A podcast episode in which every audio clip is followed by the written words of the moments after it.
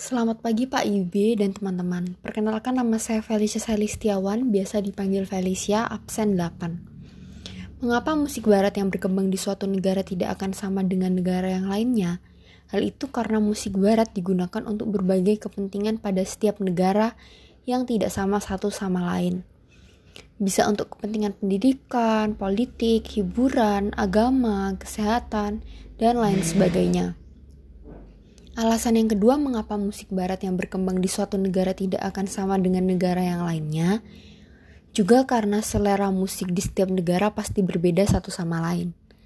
Ada yang lebih suka aliran musik jazz, rock, dan lain-lain.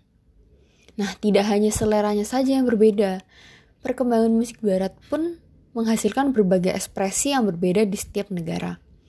Karena tidak ada yang bisa mengekang kebebasan berekspresi dalam musik. Itulah alasan mengapa musik barat yang berkembang di suatu negara tidak akan sama dengan negara yang lainnya.